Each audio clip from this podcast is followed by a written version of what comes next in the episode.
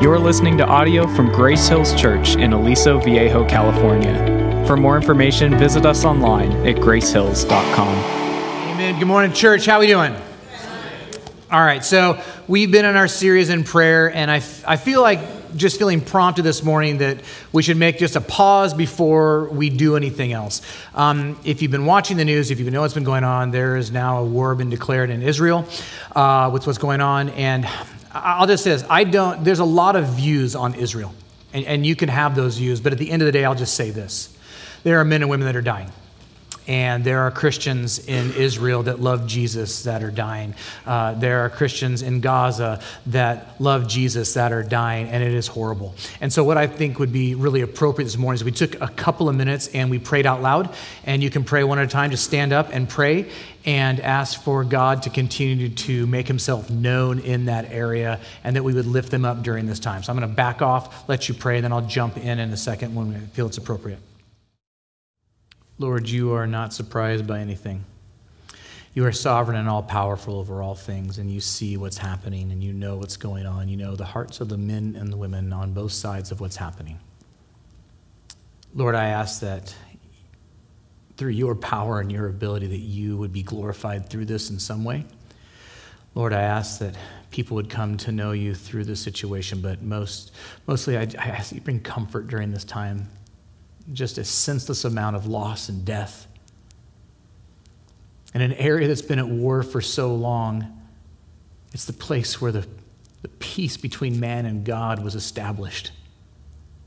And yet we still fight and we toil because of our proud and broken hearts. Lord, mend hearts, draw us back to you. Ask that your hand be over that situation and your will be done in that situation. Pray this in your name. Amen. It's hard having a somber moment like that, but it's the reality of the world that we live in. Um, I remember growing up as a child, and there was two days that were my favorite days out of any day of the year. One was Christmas. And you're like, Simon, you are so righteous and so holy because you like the snow and the family time and the warm feelings of Christ. No, I wanted gifts. I wanted straight up, I wanted gifts. That's what I wanted. Um, the other one was uh, my birthday because I got gifts. I know I'm a horrible person. I can own it and admit it that I am a bad person. But here's the thing they were interesting days if you think about what they are. And they both have the same outcome, but there's different reasons to why those things happen. So uh, on my birthday, I just received gifts because my mom and dad bought me gifts. I was a part of the family and they loved me. And so I'd come downstairs and there'd be gifts on the table. You're like, hooray, I existed. And I got gifts. That's how that worked. But the other one for Christmas is different.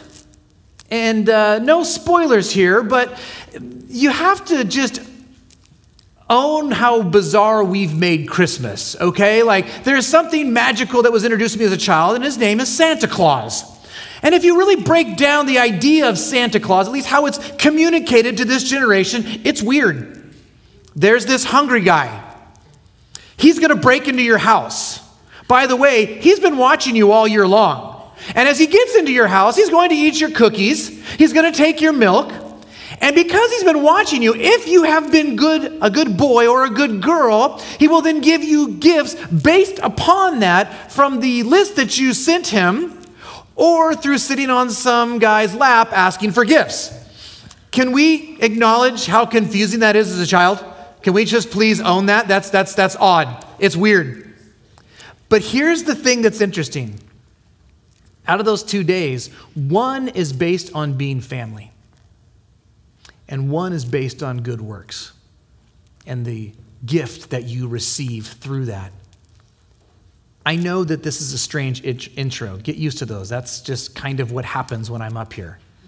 But I do believe it hits the heart of what we're talking about today.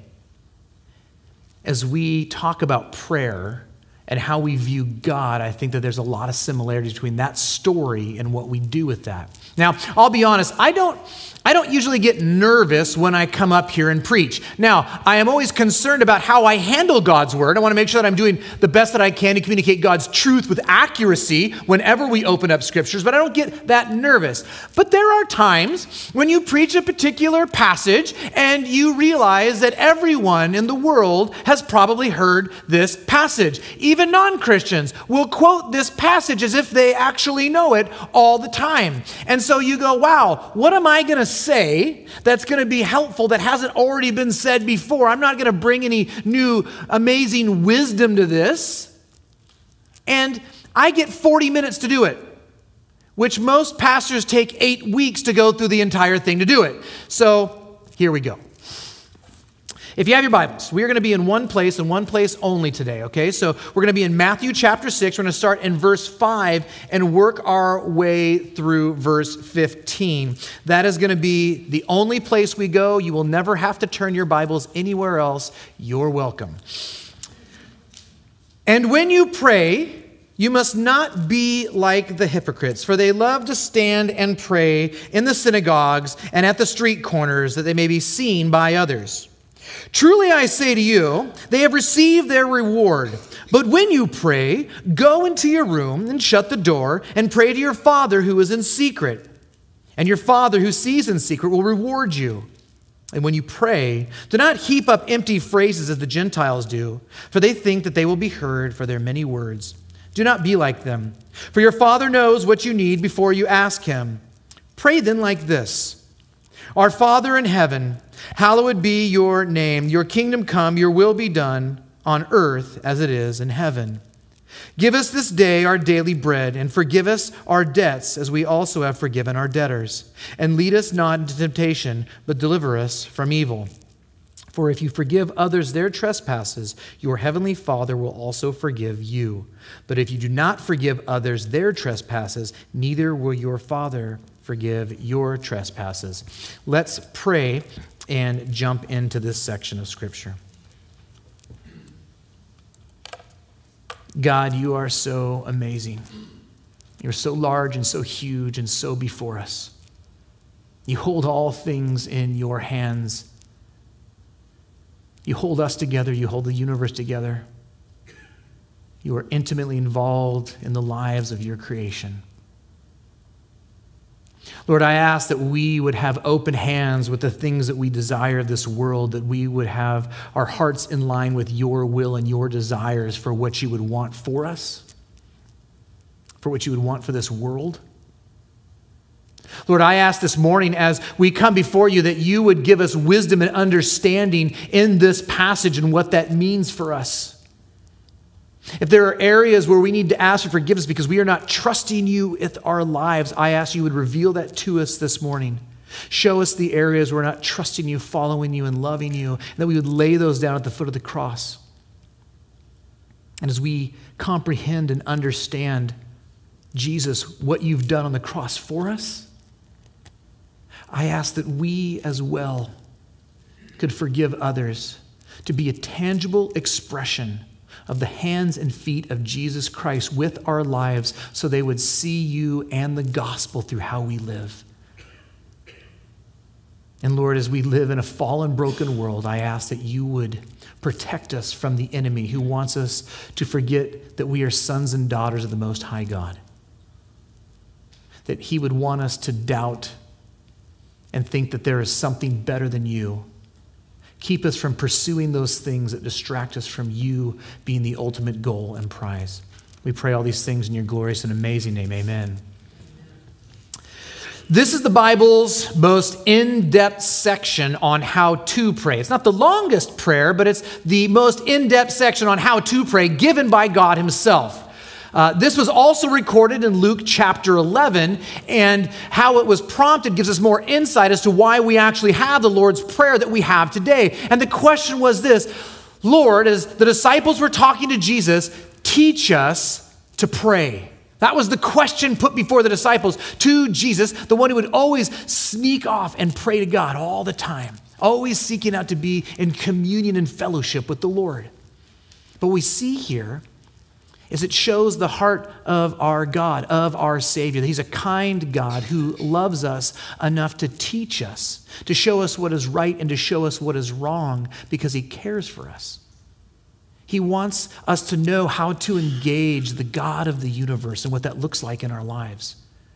And He wants us to be in relationship with Him. The heart of the message today is this it's about a relationship with God and drawing close to Him. That's truly what's being said in this section. Um, if you're a note taker, you have your notes. If you like to write down more notes, if you like to know where we're going, I'm going to tell you so you can know that it's only a three point sermon. Verses 5 through 8 will be the posture of prayer and what that looks like. Verses 9 through 13 will be how we should pray by the example set before Jesus. And verses 14 through 15 will be the result of this relationship and how that plays out in our life. So, my first point is the posture of prayer, verses 5 through 8. Right off the bat, we see that Jesus wants to teach us about prayer and what that looks like. He's going to give us two do nots. This is how you should not do that. And he's going to give us two do's and how we should do that. So, nots and shoulds, that's where we're going to land. And he wants to address a very simple issue of the time in the day and the age that was taking place with those men and women.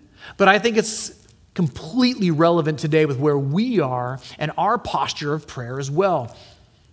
He starts off like this Do not be like the hypocrites, praying for all to see, praying to be known as religious and pious and holy and uh, just wonderful human beings who are completely connected to God in all ways.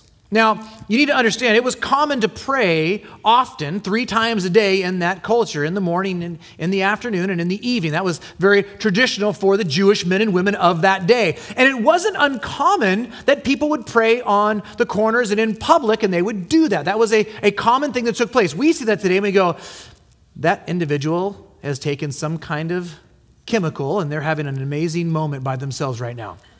We don't do that as much anymore.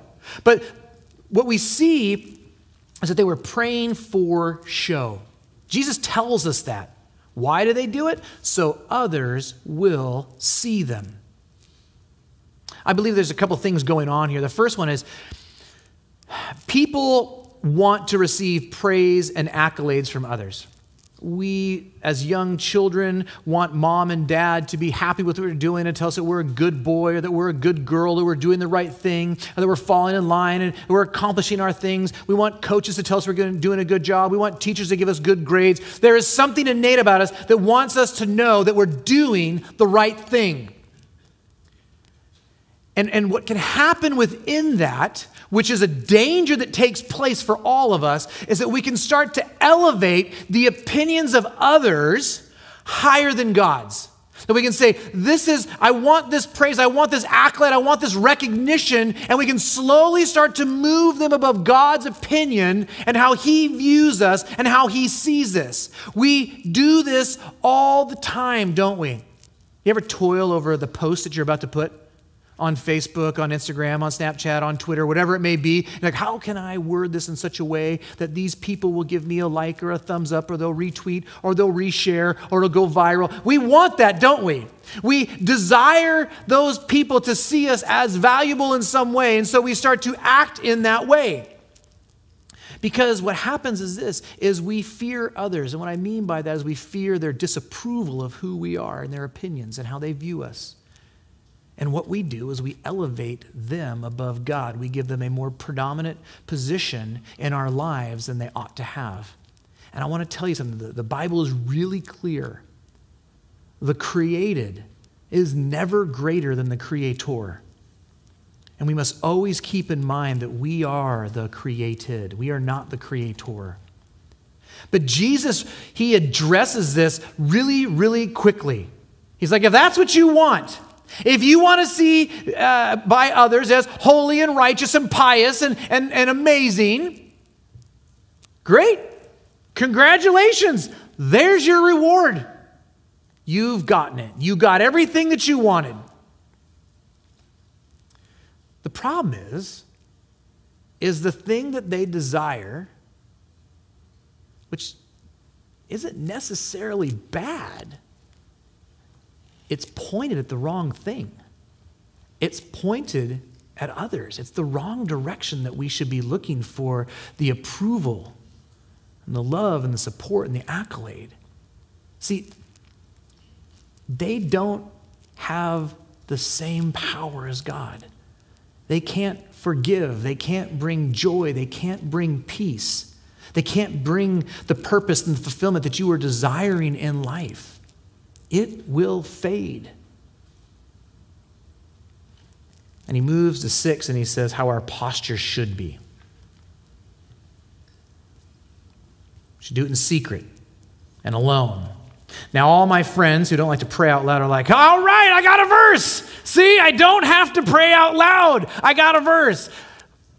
Sorry, that's really not what it's saying, but we can talk about that a little bit more. It's not saying that all prayer out loud is wrong and bad. It's again, it's the posture of the heart that determines what that looks like. But what he's saying is this at its core, prayer is talking to God and being in relationship with Him. That is what it is. It's what we're looking to do. So if you're doing this alone, no one can see you. There's, there's no one to impress when you're doing it alone. It, it's, it's not about trying to look religious and holy because they don't know what you're saying and what you're doing. To spend this time alone with God means that you're doing it solely because you want to be with God.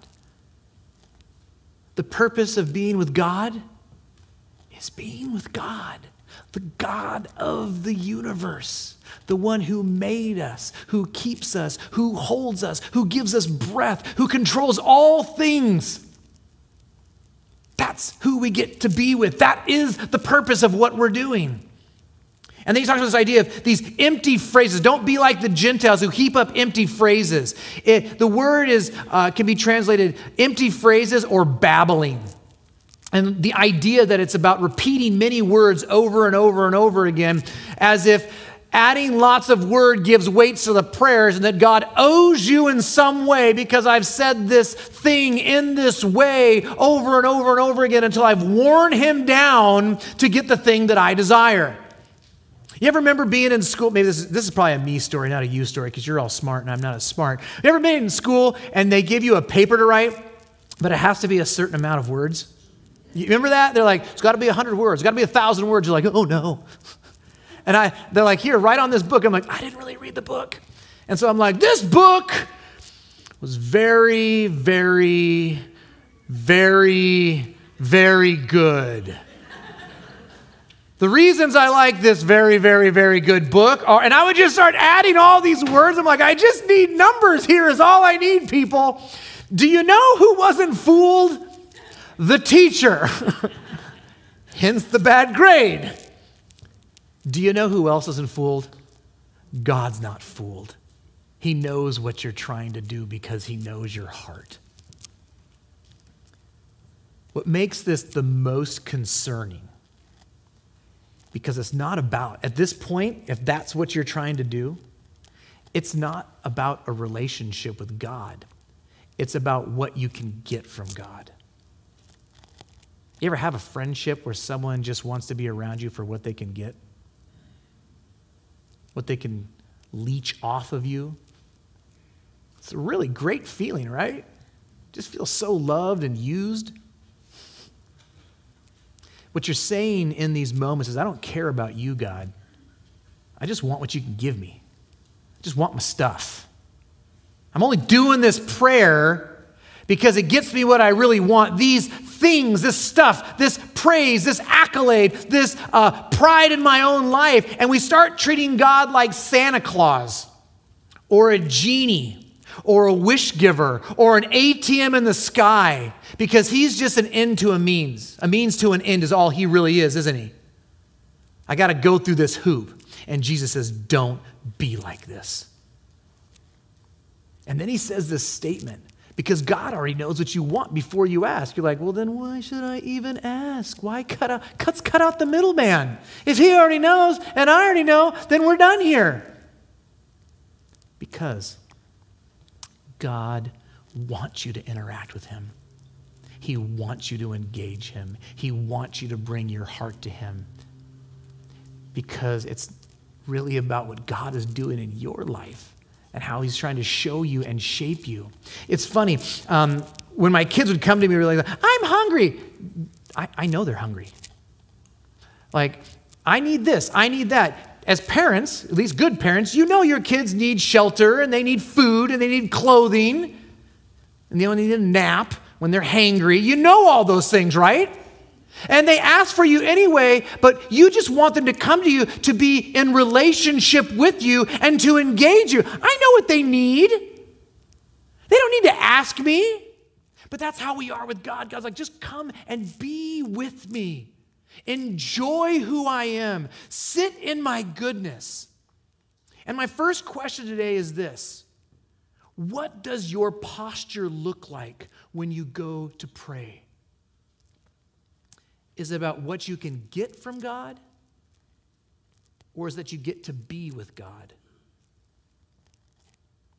Then he says you should pray like this. So, uh, this is our how we should pray 9 through 13.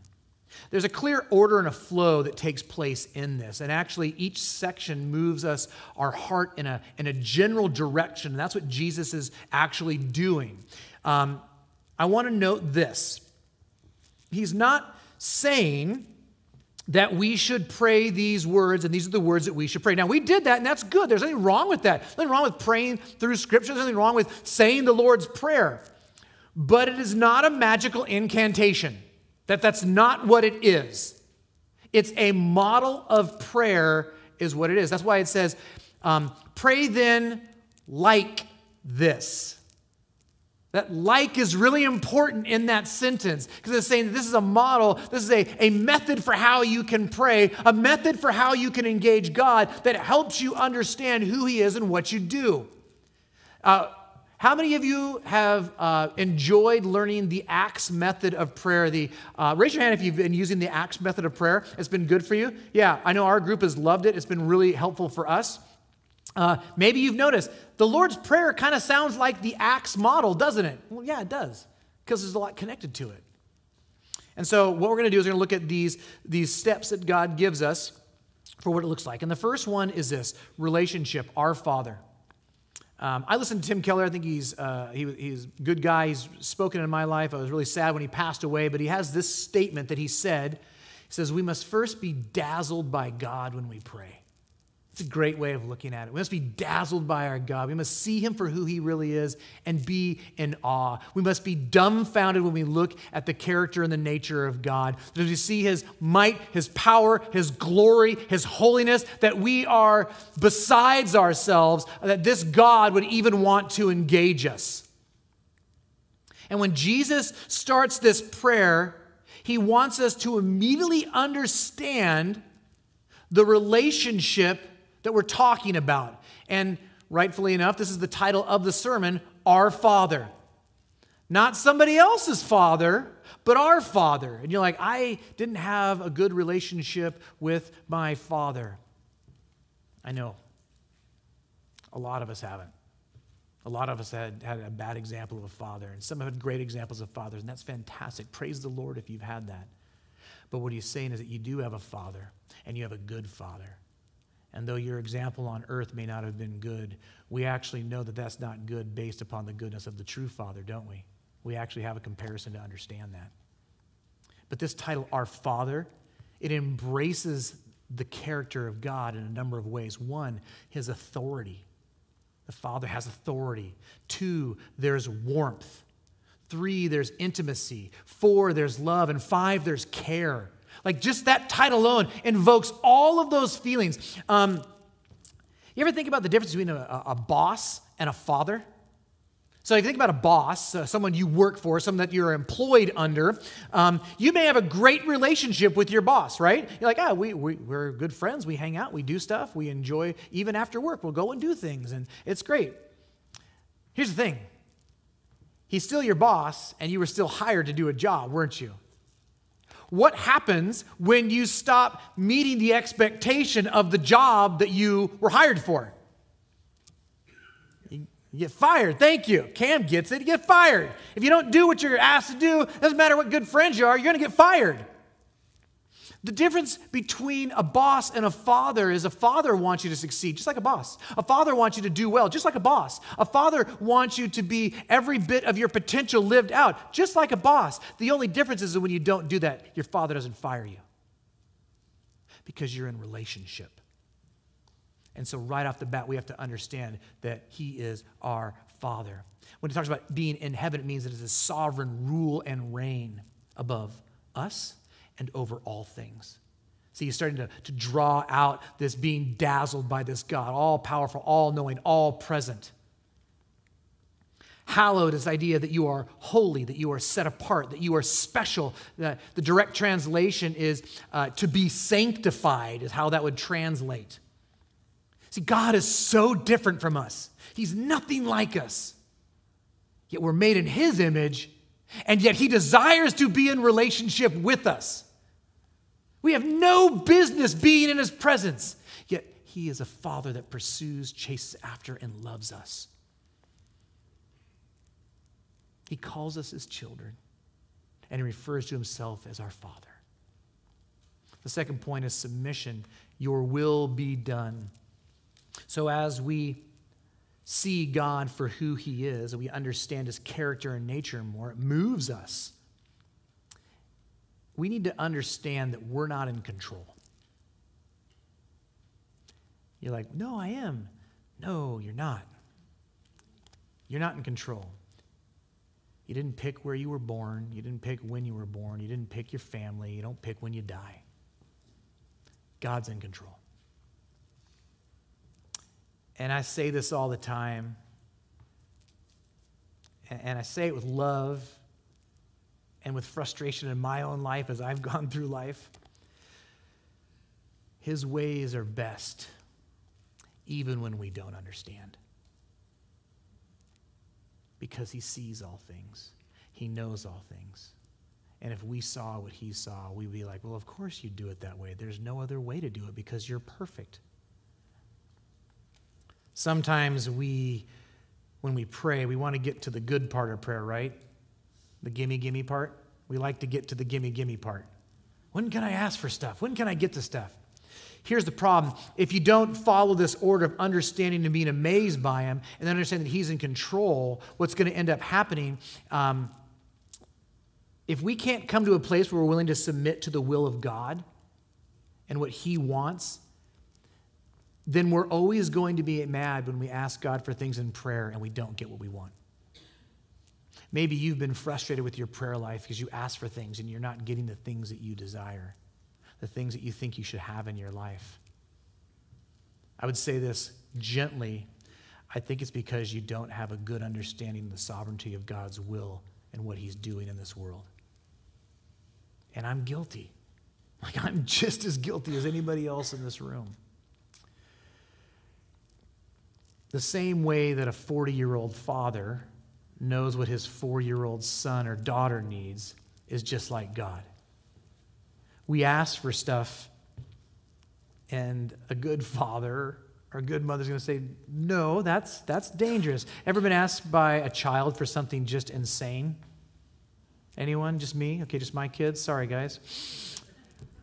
It's, it's crazy the things they'll ask for because they think, well, I, of course I want that. It looks great. I should have whatever it is that I want. And we say no because, like, that's not safe for you. That's bad for you. That, that would actually be dangerous and deadly for you. I have a child, I'm not going to say who it is, but this child for a long time said, Dad, I want a taser.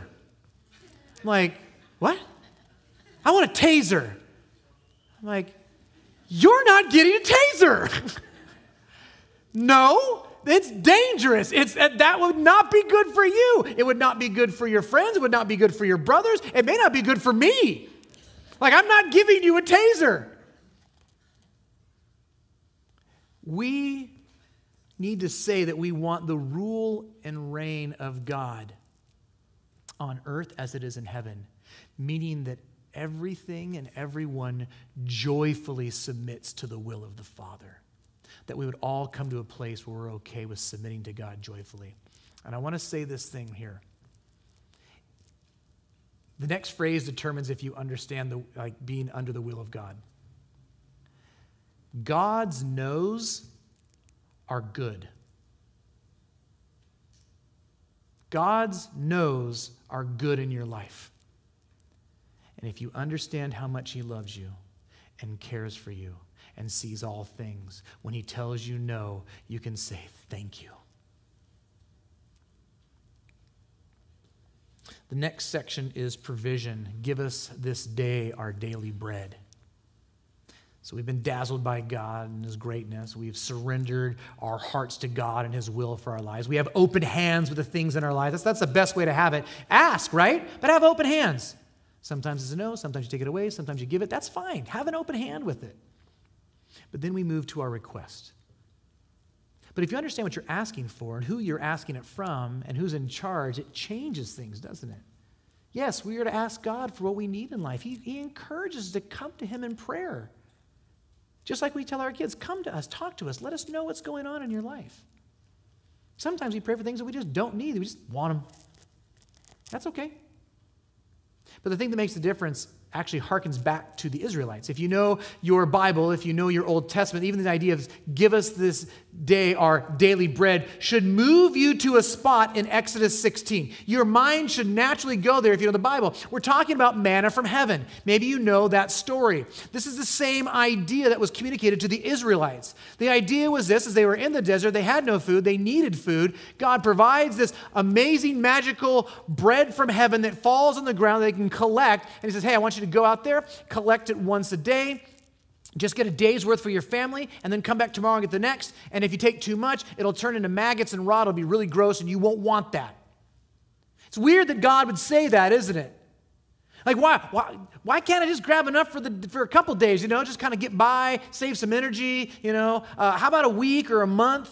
See, God understands how we think. He understands how our minds work and how our hearts work. And it's very easy for us to start to move in a direction that is farther and farther away from God. And what He's saying is this I want you to rely on me every single day, for every single breath, for every single minute, for every single thing that you have that brings life and sustains you.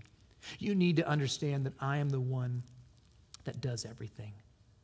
And if you could stockpile a bunch of stuff, suddenly we start to think about ourselves as being the one that have created the provision in our own lives, haven't we? He wants us close to Him. And when we're not close to Him, we start to drift off into our own provision. And that is pride in self, which is destructive. Also, note how short is this section about us asking? It's just so short. Like we usually tend to make all the prayer about all the stuff that we want, but when you look at how God structures it, it's such a small part. It's such a tiny place of us asking for our desires, our wants, our needs, our fulfillment. See, the Lord's Prayer is mostly about God and His greatness. It's not about building up our greatness. The third part is confession Forgive us our debts. He then shifts to this time of confession and brings up the area where really like, where are you not trusting God in parts of your life? Where are you not letting God rule and reign in your heart? See, it's to move us to remind us of how much we need God for A, our salvation, but it moves farther than that, doesn't it? Without Jesus, we can have no forgiveness of sin. We can have no peace with God. This forgiveness that he's brought in is the perfect example of his love, grace, and mercy showered upon us through his son Jesus, that anyone who's placed their life in the life of Christ, confess their sins to him, will be saved. See, it doesn't stop upon salvation. It's not about just, oh, I'm justified, I'm good. That's not what it's about. It's about daily dying, dying to self. It's letting God into every nook and cranny of your heart. See, the closer that we are to God, the more we move towards God, the more His holiness shines in all the aspects of our lives. The Christian's life is about continually dying to self and, and ridding ourselves of any area of distrust that we have in God, any area that we're lifting something up higher than who He is. He wants us to give Him every part of who we are. And that takes a long time, it takes a lifetime, doesn't it? But it's also connected to our forgiveness of others we see that we understand that as we have been forgiven, so much from Jesus Christ. So much that he had to send his son to die in our place, that we had sinned so desperately and deeply that the only payment for that debt was death. That Jesus came and stepped in, that he lived the life we couldn't live. He gives us his righteousness for those who have placed their life in him. But the problem comes when we fail to forgive others. Because what we're doing in that moment is we're taking a posture of being better than somebody else. Well, I would never do that. Can you believe what they did? but that's what we do when we don't forgive, don't we? I'm better than you. If you were just like me, then you wouldn't have done X, Y, Z, whatever the sin is that was done to you. Once you realize that you've done that and worse to God, it changes everything. If your sin wasn't that bad, why did the Savior of the world have to die on the cross? If you could earn your own salvation, then why would Jesus need to come and die?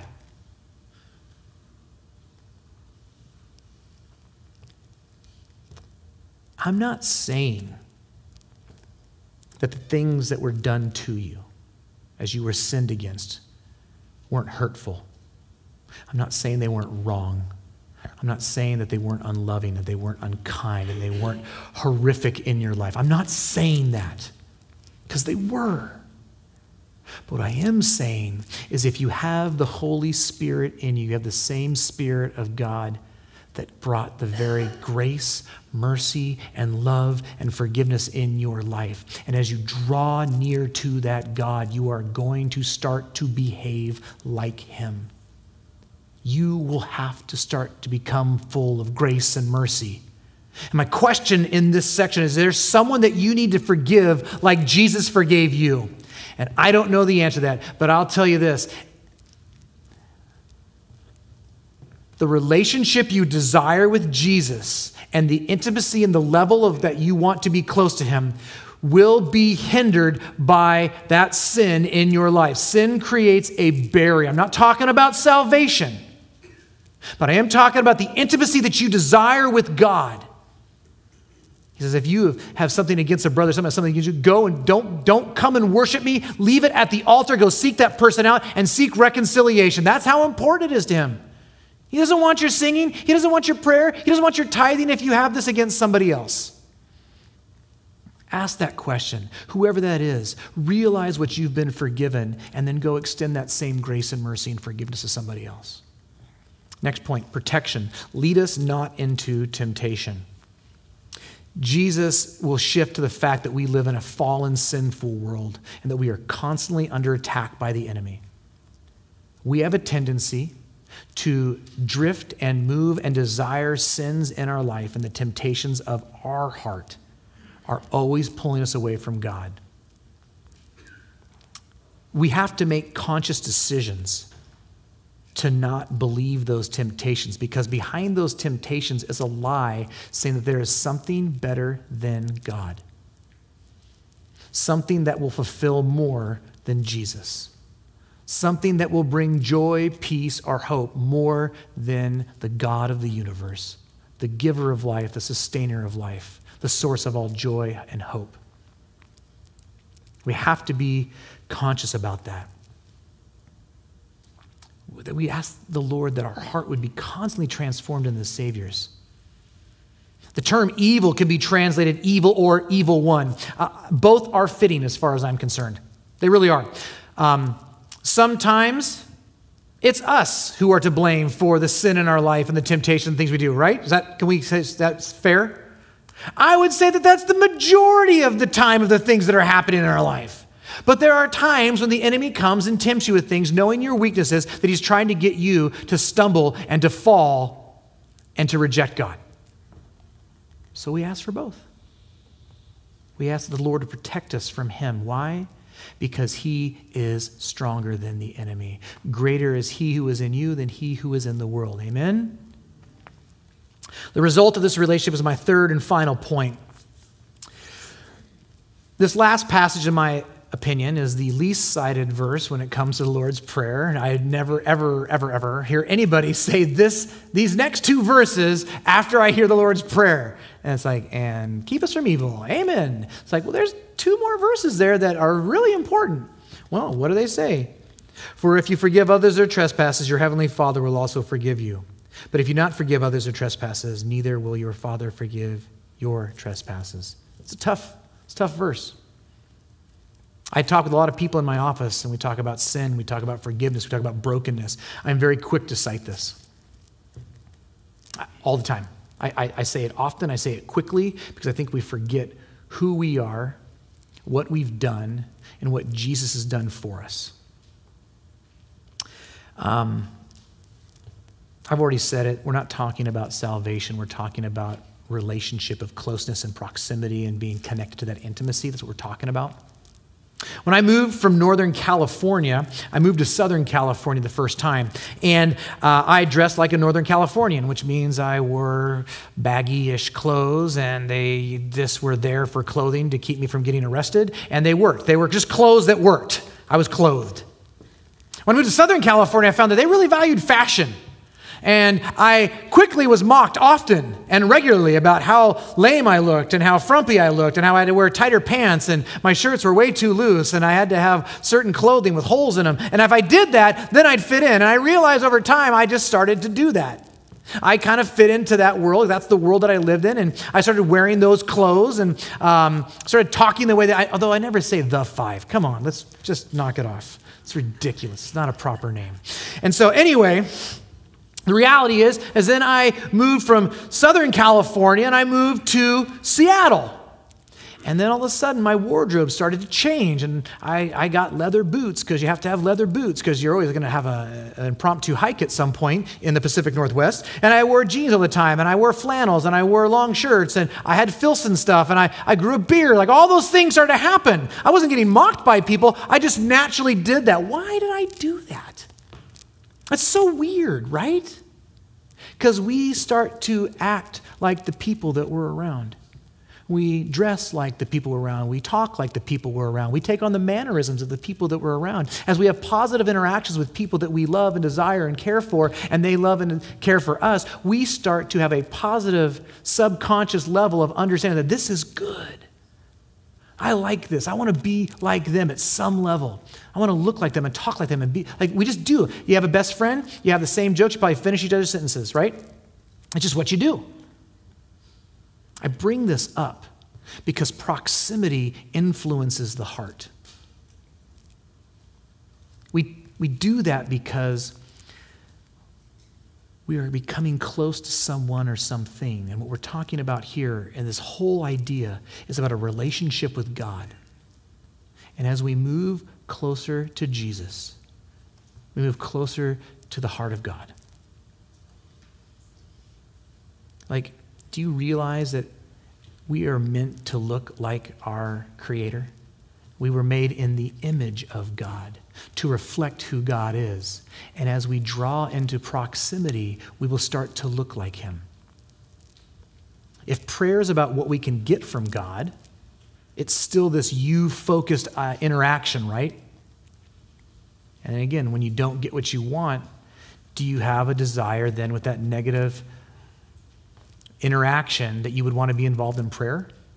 Of course not, because it's focused around you.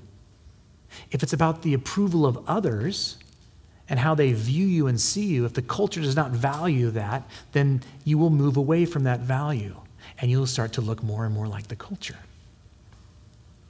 But if your time in prayer is about being close to the Father, for the enjoyment of being close to the Father, that changes everything. Suddenly, as we get to know Him, we want to be like Him because He is good and we see his provision and his love and his kindness and his power and his mercy and his grace and the salvation that he gave through his son, we can gaze into the eyes of his holiness and want to plumb the depths of knowing who God is. This infinite God that is uncontainable. Who controls and holds all things together, yet wants to be involved in my life? Why? Why does he love me so much? Because God is love. And I want to be a part of that love. I want to look like that. I want to see him. As he bridged the gap between sinners and the holiness of God through his son, Jesus Christ, he demonstrated how much he loved us, how much he desired to be in relationship with us. He pursued us, we didn't pursue him. And we see at the heart of this amazing God is forgiveness, grace, and mercy, and we want to be like him too. We want to learn how to love like Jesus, forgive like Jesus, be self sacrificial like Jesus. that's the point. The point's about this relationship, talking with God and understanding Him and, and engaging Him in light of that. Maybe, maybe this week you need to read through the Lord's Prayer but we have a tendency of reading through things we know very quickly, don't we? Our Father in heaven, how been, you just go through it, right? You go through the motions. Yeah, I know, I know, I know, I got it, I got it. What if you were to slow down and read it line by line? Pause after each line. Do I see you as holy? Do I see you as sovereign in heaven? Do I want your will? What should I be asking for, God? How do I do this? Where am I sinning against you? Where have I rejected you?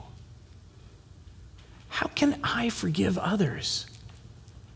Lord, please protect me from the enemy. He wants to destroy me. You want to bring me life. Keep me from that evil. Keep me from my old heart. Could you imagine if you started to think and pray this way, what it would do to you? That you would become in relationship with God, and everywhere you went, you would look like the Savior of the world. You can't stand in the presence of God and not be changed. You can't. As we close, um, here's what I want to do. I'm going to have the band come back up here. And I just want to I want to challenge you. I want to challenge you to, to read through this week that passage and really ask God what He wants to say to you. Go to your group this week. Tell them, like, I prayed through this, I read through this, and this is what God told me. The other thing I want to offer you is another practical way to apply this to your life. Every Sunday morning at 8:30, the band comes down. Everyone come, everyone who's volunteering comes in. We all sit in this room and we pray. We pray over the service. Uh, we prayed over Israel. We pray over people that are sick. We pray over God working and moving amongst his people. We pray over all these things. I'd love to invite you. You don't have to be a part of any of the service to come and pray over this. We want you to be a part of it. As we become more of a praying church, we want to put prayer at the forefront of everything that we do. Because everything that we're doing here doesn't mean anything if God's not behind it. It means nothing it's a waste of time if God's not behind all of this. It's all about the show of man. We don't want to be about the show of man. We want to be about the show of God, that God is glorious and lifted up. So I'm going to pray. We're going to move into a song. I take some time to reflect as we pray. Lord Jesus, thank you for being a good, loving, gracious, and all powerful God. Though the world may seem out of control, you are in control. Lord, we want to see the world as you see it, and we want to be about what you're about. We want to be in your will, joyfully accepting what you give because we know the character and the nature that you are a good and loving Father, as demonstrated by your Son, Jesus Christ. Lord, give us more understanding, give us more wisdom in who you are. Lord, Give us conviction of sin for where we don't believe and trust you, that we would lay that down at the cross and that you would move in our hearts and transforms us into images of Jesus. We could go and show the world what real forgiveness looks like. They say, Why would you forgive me? Because Jesus forgave me. That we lay down our hurts and wants and desires and bitterness, that we would just lay that down and they would see practically what your love looks like. And Lord, we ask for protection. keep the enemy far. Keep us rooted in you, focused on you at all things. Don't let us take our eyes off you. But let's run towards the one true God of the universe who loves us. And as we come in relationship with you, may we reflect you in every way that you've designed us. We pray this in your name, Jesus. Amen.